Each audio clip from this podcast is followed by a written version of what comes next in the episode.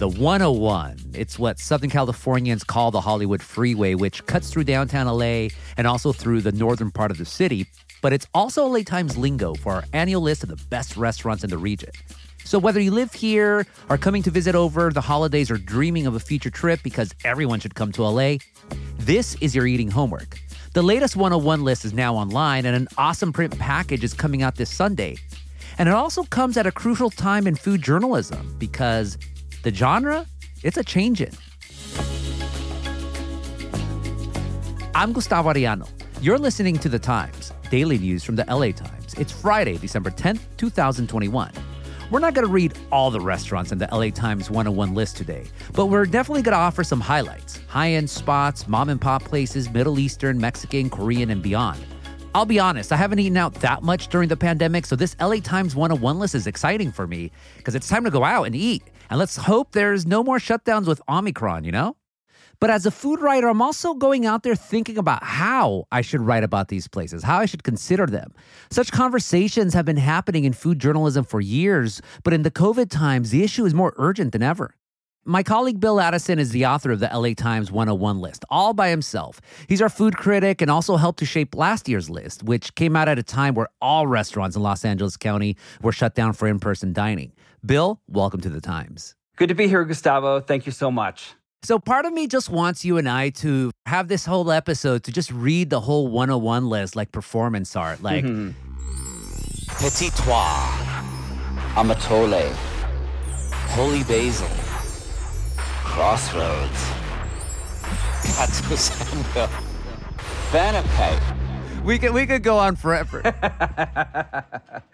And what's interesting is that this year's edition is appearing while COVID nineteen is still real, but people can now actually go out and eat in restaurants indoors. So compare that to earlier in the pandemic, where indoor dining at restaurants in L A County wasn't allowed for the better part of a year. The twenty twenty edition of the one oh one list acknowledged that and specifically celebrated, quote, resilience. So how do you define resilience last year, and how does that spirit continue with this year's list? Yeah, great question. Oof.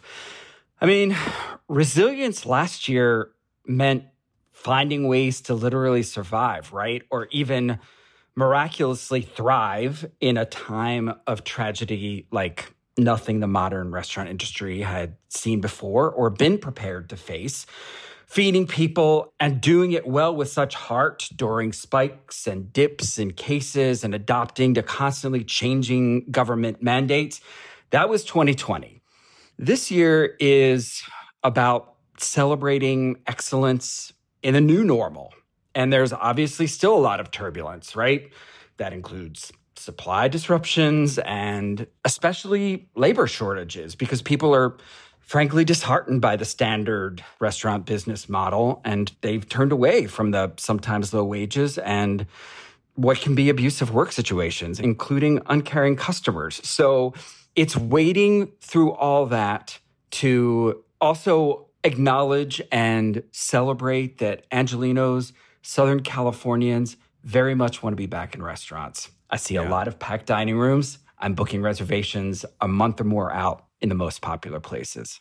Are there any newcomers to the one oh one list? Almost a quarter of the list is new.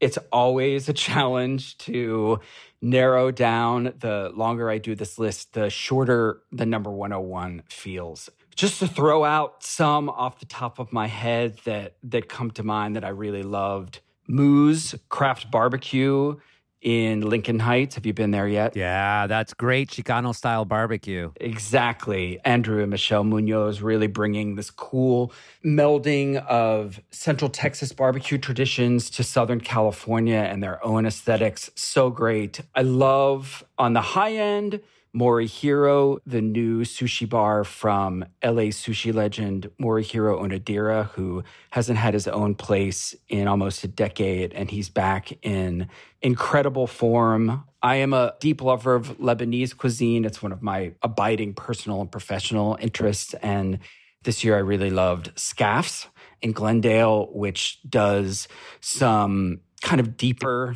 Lebanese cuts, if you will, like kibbeh nai. It's the ground meat, often lamb, I think in this case beef, kneaded together with bulgur into this kind of silky shiny mix that you drizzle generously with olive oil and eat with pita and pickled vegetables, and it's delicious. And you also mentioned Forn Alhara in Anaheim, which is a spot that I reviewed like over a decade ago. Yes, I still, I'm obsessed with that place. That's That's been there for a few years.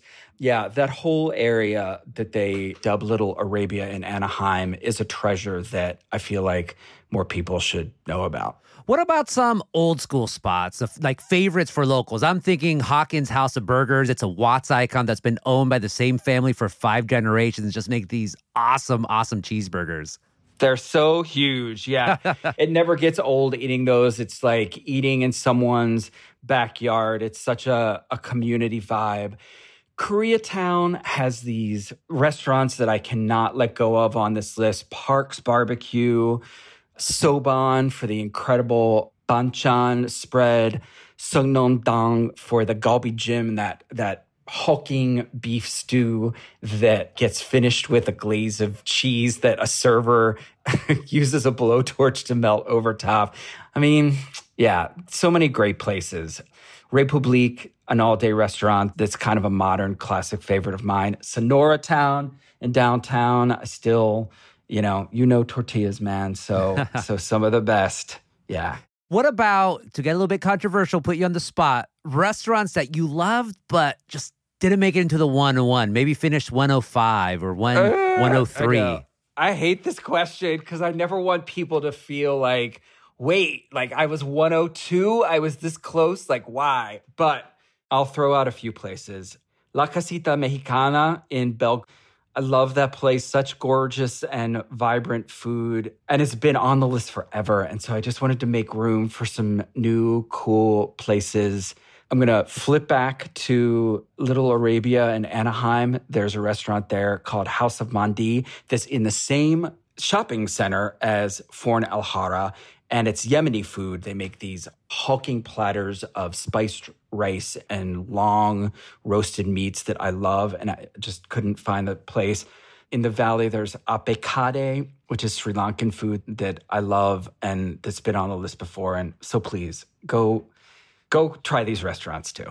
Yeah, I, I see the one oh one list. It's homework, but it's also meant to inspire you to try other places. So you say Sri Lankan food. I love Sri Lankan food. There's still one Sri Lankan restaurant left in Anaheim. So now, and I haven't thought of it since the pandemic. So now I'm like, hey, I want to go check it out again. See, good. Then I've done my job. That's exactly what this is all about.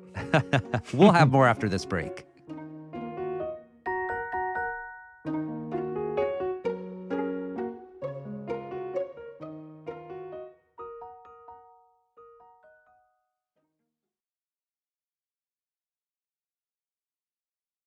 So, Bill, yeah, I mean, twenty twenty, you only started to review restaurants again this past June. You basically had more than a year's break. And you still wrote, of course. You're doing profiles, and you're the author of our food newsletter. So how did food writing change for you philosophically during this pandemic?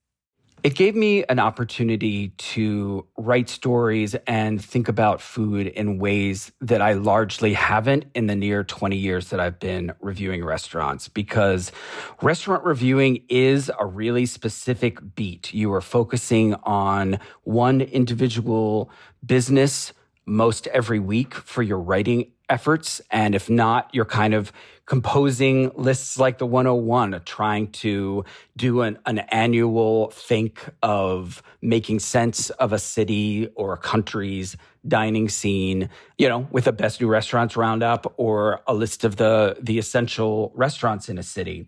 So it gave me time to write stories such as considering Palestinian identity through cookbook authors. It gave me space to pull back and think about the brokenness in the restaurant industry and the equations that are not adding up that we saw through the pandemic, that workers in restaurants rarely have a net to fall into during difficult times. And it's tough because no clear answers have emerged about how to change things yet. I think all of us who care about food and write about food want to see business owners, come up with solutions that make their staff feel more supported. And it's a hard thing to figure out because also restaurants are still struggling to survive in a lot of ways. They still aren't necessarily serving to capacity. You know, in the case of smaller businesses, they have maybe lost the audience that they once had. You know, I definitely see the disparity in restaurants where, you know, the flashy restaurants that get a lot of media attention are full to capacity again. But the ones, the mom and pops that kind of really define their neighborhood may not have the business that they had before. And that's tough. That's what's incredible to me about what we're seeing. We're, like, you know, you and I, we belong to organizations like the Southern Foodways Alliance, the James Beard Foundation. We've been having these conversations of what should food media look like for a long time, but they never really bubbled up to the surface. Now they're out in the open. So you and I, we've been writing about food for over twenty years now, and we've seen that our genre changed dramatically even before last year. Like you mentioned before, usually when we would write about food, we do like these top line restaurants. We'd be interviewing or celebrating straight up jerks who were toxic because they cook great food, and we would make excuses for them, and we would never celebrate the workers. We would never celebrate the mom and pops. Why do you think we food writers did it so wrong for so long? I think journalism is a hustle in one terrible, honest answer, right? And so we're always moving really quickly. And so we grab the target that's easy. Also, the culture of food was developing so fast that we were just trying to grab onto what was even happening. So it made sense to kind of grab onto spotlighting these people who were doing delicious, cool food, kind of coming from very different narratives. And we needed to do better. You know, we needed to learn how to step back and look at the bigger picture and also the more granular picture, I guess, of what is happening behind the scenes. Also, though, it's also still incredibly tricky. I'll be honest, like, I love highlighting businesses where you can almost look into the kitchen and see what's happening and kind of study the culture. That's why it's been really satisfying through the pandemic to focus on pop-ups, which we have a separate list for in the one oh one and everyone should check out. And I want to understand what is happening behind the scenes, but in some restaurants, that's still impossible to do. You know, if I am going to be a restaurant critic and an investigative reporter, like, do I hang out outside the kitchen door and wait for a worker to go on a smoke break and then like ask them what's happening? Like, are they going to welcome that line of questioning? You know, it's it's a tricky equation that I think we're still figuring out. And even just an existential question, the idea of lists, like, you know, you do these lists. These are one hundred one best restaurants in Southern California. And up until last year, the one oh one list was ranked. Last year, it wasn't ranked. This year, it's not ranked.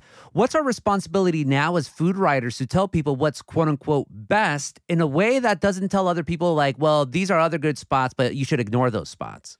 Sure. I mean, also incredibly tricky. I do feel like sometimes we're inside the bubble, Gustavo, you know, and so we ask ourselves, or chefs ask themselves, like, are these lists even necessary? But it's good reader service. Yeah. And I do think that it presents a broad understanding and an almost guide map to where to eat in Los Angeles. And I do think that that is a worthy, difficult task to revisit every year. And even if, you know, there, there are so many ways to think about this list. You know, I feel like sometimes when I'm putting it together, I think about like, mm-hmm. you know, what will other food media people think? And they'll be like, oh, you know, he put that restaurant on there again, and that's so boring and so expected. But I'm not really writing this list for, for my colleagues in food media. I'm writing it for readers. And that's the bottom line of what I think about when I'm finally looking at the final equation of what I'm putting out there. And the interesting thing is you're writing. We're both relics in that sense that we're still liking to do long, big pieces while the entire world now is a food critic. I mean, we are basically irrelevant. So in a world where everyone's a food critic, where does that leave us and those of us who try to do what we call quote unquote food journalism? Do you know what?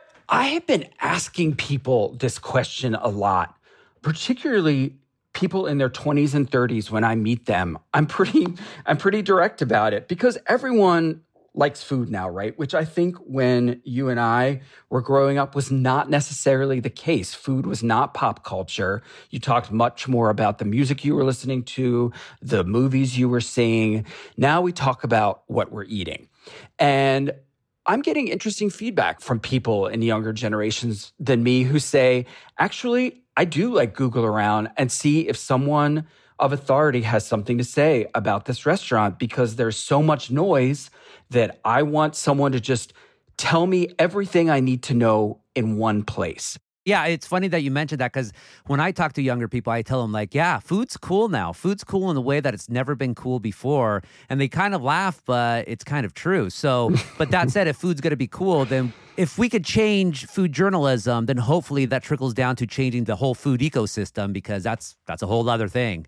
Yes. And even if there's ways to to not just podcasts and TikTok and other forms of social media, but even still do what we've done for a long time and done well. If there are new ways to get that information to people, you know, I think it's a whole big, beautiful stew. And that's why we as food journalists need to remain nimble. Even as we do this podcast, I realize I'm so much better and are more articulate in print and writing words than I am in talking, but that's part of my growth journey too, you know, and that's part of what it means to be in food journalism now. Just wait until the two thousand thirty-six one oh one list where you're going to be doing like a hologram version or something. I'm up for it. Let's do it. I will not be anonymous by then anymore, I'm sure. Bill, thank you so much for this conversation. Thanks for having me, Gustavo.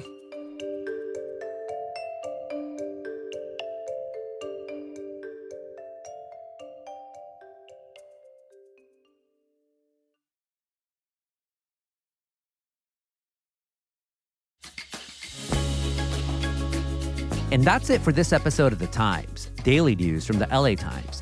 Next week, another Masters of Disasters. And members of our newsroom open up for a holiday special. You will scream desmadre or some other word. Our show is produced by Shannon Lynn, Denise Guerra, Kasha Brosalian, and Melissa Kaplan. Our engineer is Mario Diaz. Our editor is Lauren Rapp. Our executive producers are Jasmine Aguilera and Shawnee Hilton, and our theme music is composed by Andrew Eapen. Like what you're listening to? Then make sure to follow The Times on whatever platform you use. Don't make us to poochie podcasts. I'm Gustavo Arellano. We'll be back next week with all the news and desmadre. Gracias.